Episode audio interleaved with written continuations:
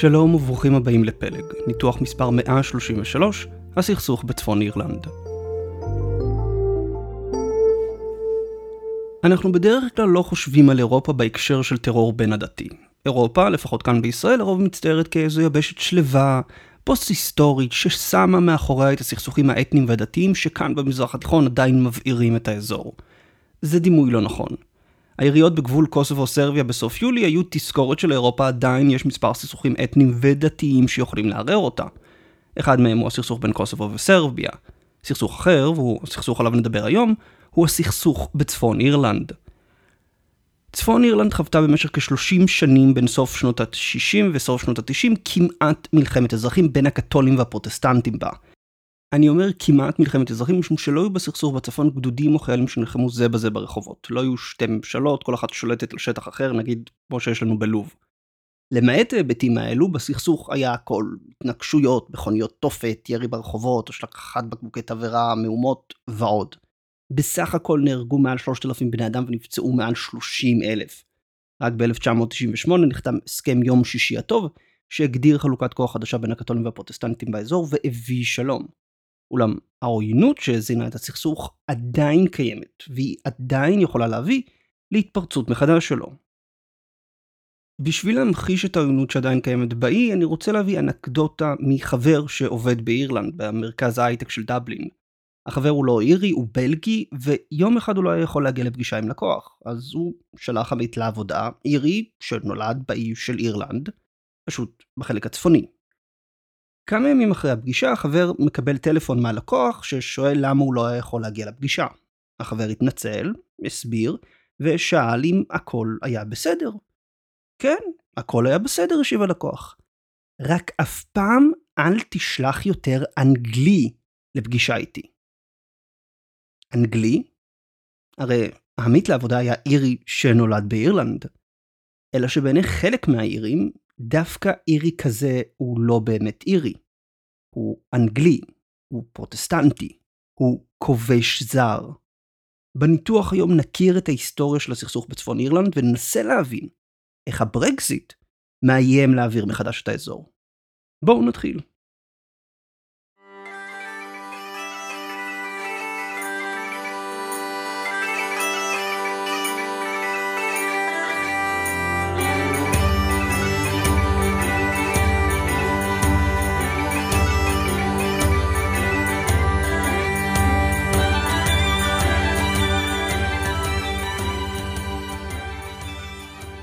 האי של אירלנד הוא אחד משני האיים הגדולים שמרכיבים את האיים הבריטים. האי השני הוא בריטניה הגדולה שכוללת את אנגליה, סקוטלנד וויילס.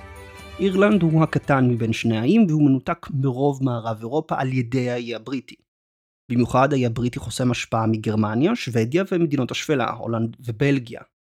משום כך היסטורית הקשרים של אירלנד היו בעיקר עם צרפת, ספרד ופורטוגל, כמו גם עם נורווגיה דרך פולשים ויקינגים. האי של אירלנד שופע צמחייה ובעל מזג אוויר נוח לחקלאות בדומה למזג האוויר בבריטניה, מערב אירופה ודרום מזרח ארצות הברית. ההתיישבות האנושית הראשונה בו מתוארכת ללפני 12 אלף שנים, ובמהלך עידן הברזל, סביב 500 לפני הספירה, הקלטים התיישבו באי.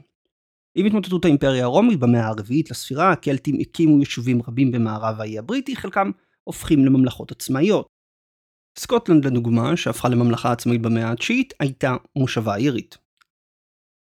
החל מהמאה ה-12, אירלנד נכנסה תחת השפעתה ואז שליטתה של אנגליה ממזרח. האנגלו-נורמנים פלשו לאי והחלו לבסס את אחיזתם על ידי שיתוף פעולה עם האצולה המקומית. ב-1541 הנרי השמיני העלה את המעמד של אירלנד לממלכה והוכרז כמלך אירלנד על ידי הפרלמנט האירי. היחסים בין אירלנד ואנגליה לא היו ידידותיים או שלווים. האצולה האנגלית ראתה באירים ברברים שבריטניה צריכה לחנך, ואם צריך לדחוף אחורה בשביל לבסס ציוויליזציה טובה יותר. חוץ מההבדל האתני בין הקבוצות, הקלטים האירים מול הנורמנים האנגלים, היה גם, החל מהמאה ה-16, הבדל דתי. אנגליה הפכה פרוטסטנטית לאחר שהנרי השמיני הקים את הכנסייה האנגליקנית. אירלנד הייתה ונותרה קתולית. הכיבוש האנגלי קיבל גוון דתי של ניסיון להמיר את הקתולים הנבערים לזרם האמיתי של הנצרות. לא אזכור כאן את כל מסכת היחסים בין אנגליה, שהתרחבה לממלכה הבריטית, ובין אירלנד. מספיק לומר שהאירים לא רצו לחיות תחת שלטון בריטניה, ובשורה של מרידות ומלחמות שחקו אט אט את השליטה של הבריטים עד שהסירו אותה כמעט לחלוטין בתחילת שנות ה-20 של המאה ה-20. בסופה של מלחמת העוצמאות האירית שהתחוללה בין 1919 ל-1921, הבריטים הכירו במדינה החופשית של אירלנד שהייתה טריטוריה בעלת ממשלה עצמאית בתוך האימפריה הבריטית.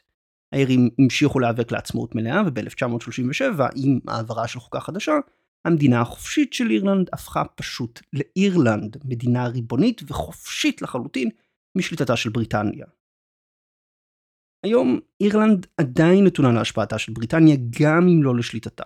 בריטניה גדולה יותר כלכלית וחזקה יותר צבאית מאירלנד. לבריטניה עניין להשפיע על הנעשה באירלנד משום המיקום של האי האירי.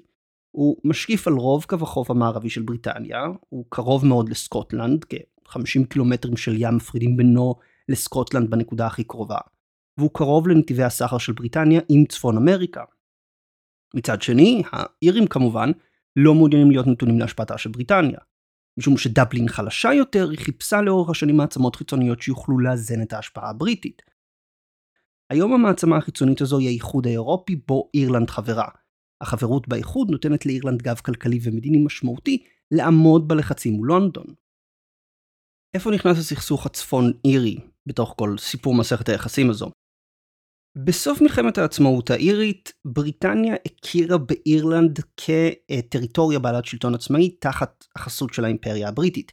אבל היא לא הכירה באירלנד כמדינה אחת בעלת שלטון עצמאי, אלא היא חילקה אותה לשניים. המדינה החופשית של אירלנד והאזור העצמאי של צפון אירלנד.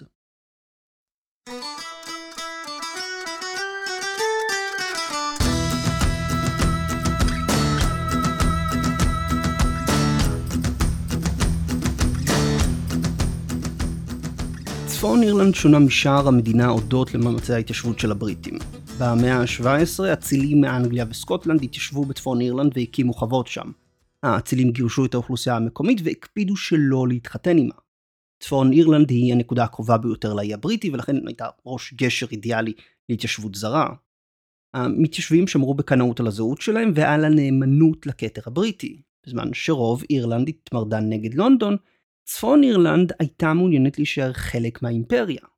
משום כך, במהלך מלחמת העצמאות של אירלנד, הפרלמנט הבריטי חילק את אירלנד לשני אזורים בעלי ממשל עצמאי. צפון אירלנד, הנאמנה לכתר, ושאר אירלנד שמרדה. החלוקה נותרה גם לאחר המלחמה. ב-1921 נחתם ההסכם האנגלו-אירי בו אירלנד הוכרה כמדינה חופשית תחת הפיקוח של בריטניה.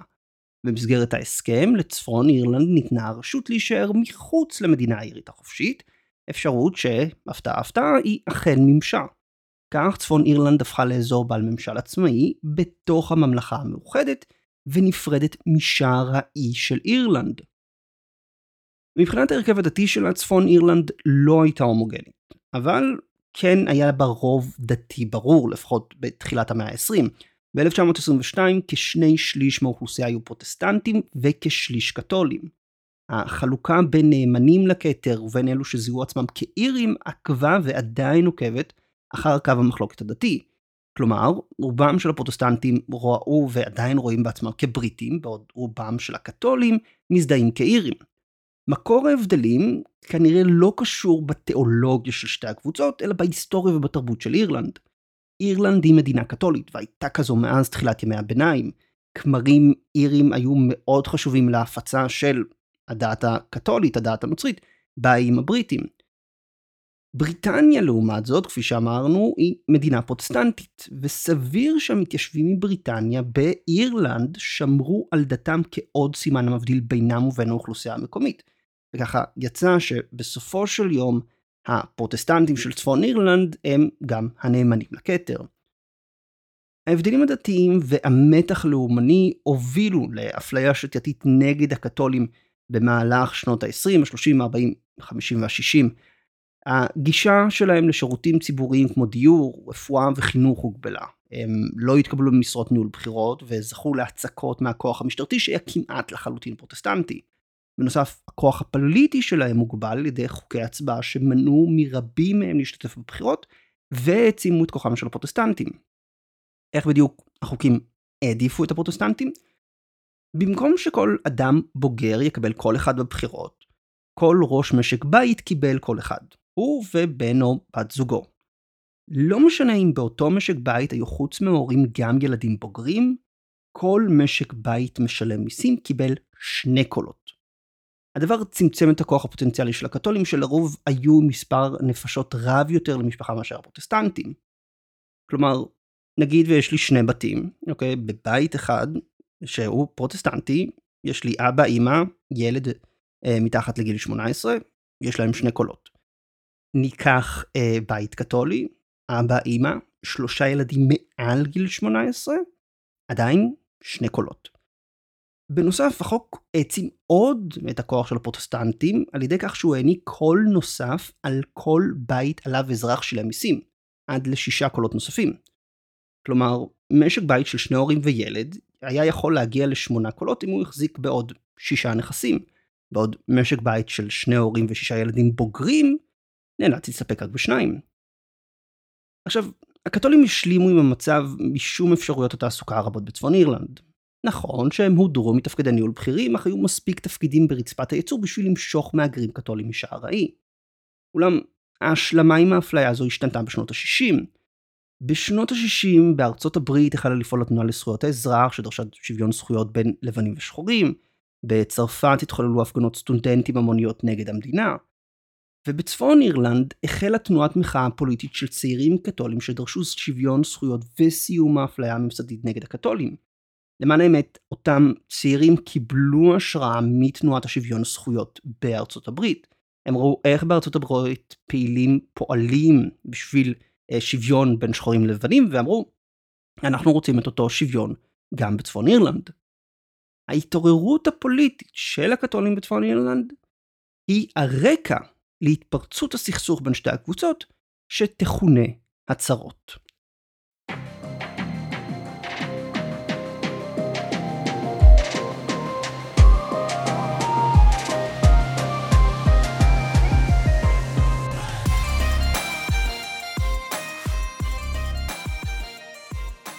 התאריך הוא החמישי באוקטובר 1968. המיקום, העיר דרעי בצפון אירלנד. צעדה של קתולים שתוכננה לאותו יום נאסרה על ידי המשטרה לאחר שכוחות נאמנים, פרוטסטנטים הנאמנים לכתר הבריטי, הודיעו שיפגינו נגדה. על אף זאת, המארגנים הקתולים החליטו לקיים את הצעדה. מהומות פרצו כשהמשטרה פיזרה באלימות את המפגינים, משתמשת בתותחי מים ובעלות. הצעדה בדרעי הייתה האירוע הראשון בשורה של חיכוכים בין האוכלוסייה הקתולית והפרוטסטנטית, חיכוכים שבמהירות הפכו מהפגנות למהומות וממהומות לקמפיין טרור. אירוע משמעותי אחר היה הקרב על בוגסייד, הרובע הקתולי בדרעי. באמצע אוגוסט 1969 מתפרעים וכוחות משטרה התנגשו ברובע עם מתפרעים זורקים אבנים ובקבוקי תבערה על כוחות המשטרה.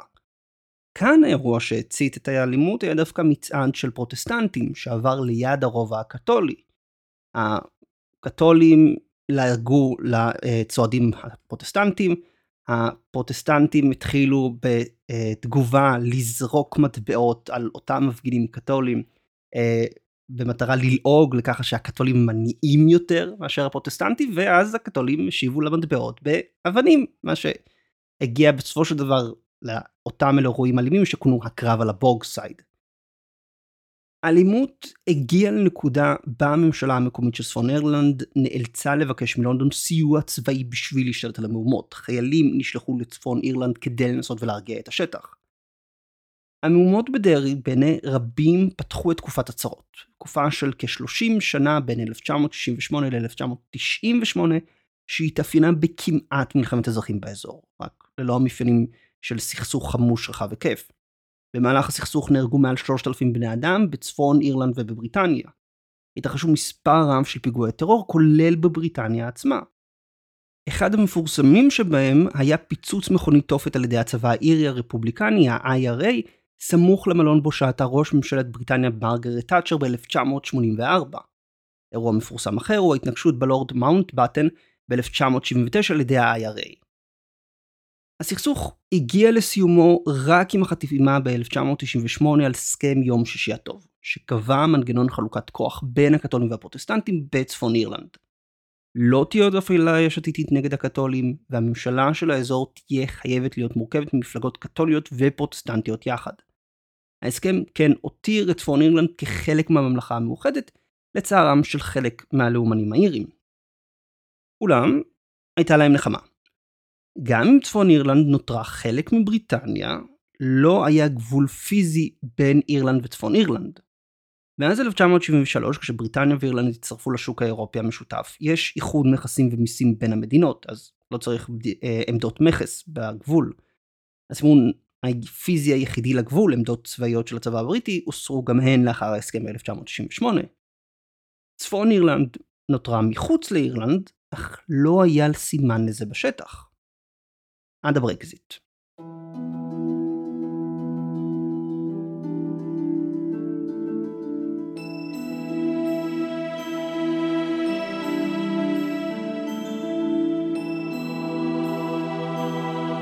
ב-2016 אזרחי בריטניה החליטו במשאל עם לצאת מהאיחוד האירופי. הברקזיט סיים כארבעה עשורים של חברות בריטית בפרויקט האירופי המשותף. בריטניה כבר לא תהיה חלק מהאיחוד, לא חלק מהרגולציה שלו ולא חלק מהמכסים שלו. וזה יצר בעיה עם הגבול בין צפון אירלנד ואירלנד. אם בריטניה כבר לא באיחוד, אז גם צפון אירלנד לא. מצד שני, אירלנד עדיין כן, ומשום שהגבול בין האזורים הוא רק על המפה, בריסל חששה שצפון אירלנד תהפוך ערוץ הברחה לתוך האיחוד.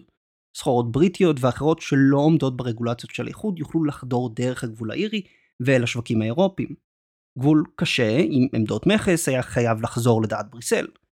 השאלה היחידה, איפה לשים את הגבול? משום שגבול קשה בין שני החלקים של אירלנד יסכן את הסכם יום שישי הטוב, בריטניה הסכימה לקבוע את הגבול בין צפון אירלנד ושאר בריטניה. סחורות בריטיות שמיוצאות לצפון אירלנד חייבות היום לעבור במכס כאילו הגיעו ממדינה זרה. הן חייבות לעמוד ברגולציות של האיחוד, וכך גם העסקים בצפון אירלנד. הבסיס החוקי שמסדיר את מנגנון המכס נקרא פרוטוקול צפון אירלנד, והוא היה אחת הסוגיות הקשות ביותר לפתרון במשא ומתן בין בריטניה והאיחוד במסגרת הברקזיט. בשביל לנסות ולהבין כמה המצב הזה ברגיש אבסורדי לחלק מתושבי צפון אירלנד, דמיינו שכל סחורה שעסק באילת היה מייבא מתל אביב, היה חייב בבדיקת מכס ועמידה ברגולציות של מצרים. בזמן שפרוטוקול צפון אירלנד מנה גבול קשה בין החלקים האירים של האי, הוא יצר מעין גבול קשה בין החלקים של בריטניה עצמה. והבעיה הזאת היא לא רק תודעתית. עסקים בצפון צריכים לעמוד גם ברגולציה הבריטית וגם ברגולציה האירופאית, מה שמוסיף עוד בירוקרטיה ועוד עול כלכלי עליהם. יצרנים רבים בבריטניה פשוט הפסיקו לייצא לצפון אירלנד משום שזה הפך לא משתלם. הם מעדיפים להפסיד את הלקוחות באזור מאשר להתעסק עם כל הבירוקרטיה בלייצא אליו. עבור הנאמנים לכתר הבריטי, אלו שנלחמו להשאיר את צפון אירלנד חלק מהממלכה המאוחדת, הפרוטוקול של צפון אירלנד עשה בדיוק את מה שהם רצו למנוע. הוא הביא למצב שבו צפון אירלנד מנותקת משאר בריטניה. המצב הגיע לנקודה באחת המפלגות של הנאמנים, ה-DUP, החליטה למנוע את הקמתה של ממשלה חדשה בצפון אירלנד עד שלא יינתן פתרון לפרוטוקול שיבטיח את האחדות של הממלכה המאוחדת. עכשיו, איך הם עושים את זה? איך הם מונעים הקמת ממשלה חדשה? במסגרת הסכם יום שישי הטוב, הממשלה הצפון אירית חייבת לכלול נציגים משתי המפלגות הגדולות באספה של צפון אירלנד, הפרלמנט של האזור. לאחר בחירות מאי 2022, המפלגה הגדולה ביותר באספה היא המפלגה הרפובליקנית הקתולית שין פיין עם 27 מתוך 90 המושבים. המפלגה אחריה בגודלה היא ה-DUP שמסרבת להצטרף לממשלה של שין פיין ובכך בעצם תוקעת את היווצרותה של ממשלה חדשה בצפון אירלנד. בתגובה למשבר הפוליטי, לונדון מעוניינת לקדם מתווה חדש לפרוטוקול. במקום לעשות בדיקות לכל המוצרים שמגיעים לצפון אירלנד, יהיו שני מסלולים למוצרים. מסלול אחד למוצרים שמכוונים רק לצפון אירלנד, שיהיו פטורים מבדיקות, ומסלול אחר למוצרים שמיועדים לאיחוד והם יהיו חייבים בכל הבדיקות.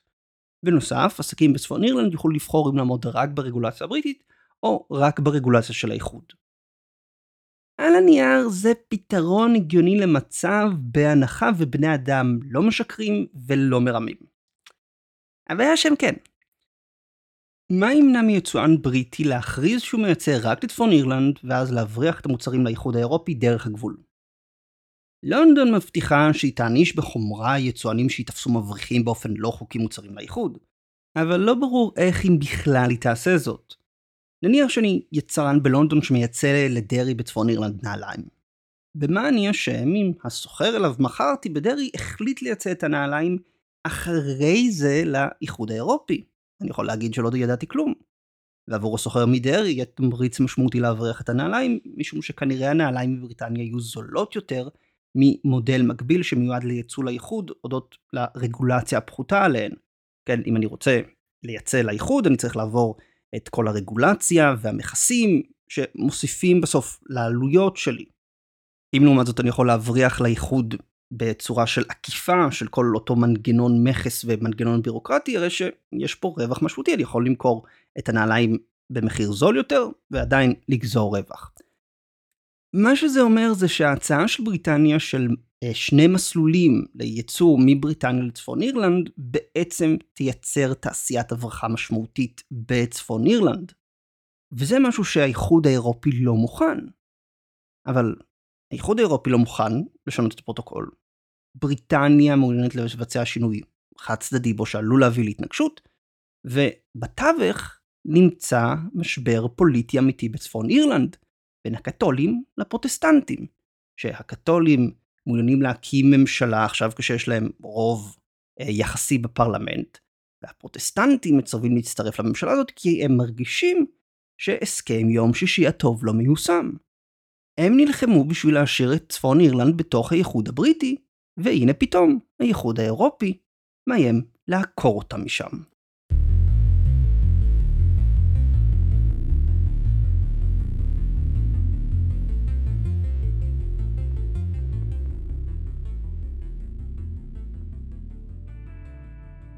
האיחוד האירופי דחה את ההצעה של לונדון לשינוי הפרוטוקול ומאיים לנקוט בצעדים משפטיים אם היא תיישם את ההצעה שלה באופן חד צדדי. בצפון אירלנד המשבר הפוליטי ממשיך אם כוחות נאמנים רואים בפרוטוקול פגיעה בהסכם יום שישי הטוב. בבריטניה מי שהובילה את היוזמה לשינוי חד צדדי של הפרוטוקול, ליז טראס היא ראש הממשלה החדשה של בריטניה. לפי דיווח מלפני שנבחרה, טראס שוקלת לפעול באופן חד צדדי בסוגיה של צפון אירלנד גם במחיר של התנגשות עם האיחוד. אז מה יקרה? לא סביר שטראס תקדם צעד חד צדדי שיביא להתנגשות עם איחוד דווקא בתקופה של משבר כלכלי בבריטניה. האינפלציה מתקרבת ל-20%, מחירי החשמל עולים בחדות, והדבר האחרון שבריטניה צריכה היא סכסוך עם שותף הסחר הכי גדול שלה, האיחוד האירופי. מה שטראס יכולה לעשות הוא להבטיח ל-DUP שהפרוטוקול יעודכן ולבקש בינתיים שיצטרפו לממשלה עם שין פיין. הדבר מצד אחד ייצב את צפון אירלנד ומצד שני ייתן לממשלה בלונדון זמן לעבוד על הסדר חדש עם האיחוד האירופי. אבל חשוב להבין, הזמן הזה מוגבל, וככל שההסכם ממשיך בצורתו הנוכחית, ככל שהגבול הקשה ממשיך להיות בין צפון אירלנד לבין בריטניה, כן עולה הסיכוי שהמשבר הפוליטי יהפוך, חלילה, לאלימות ברחובות. בתקווה שזה לא יקרה. תודה לכם על ההקשבה.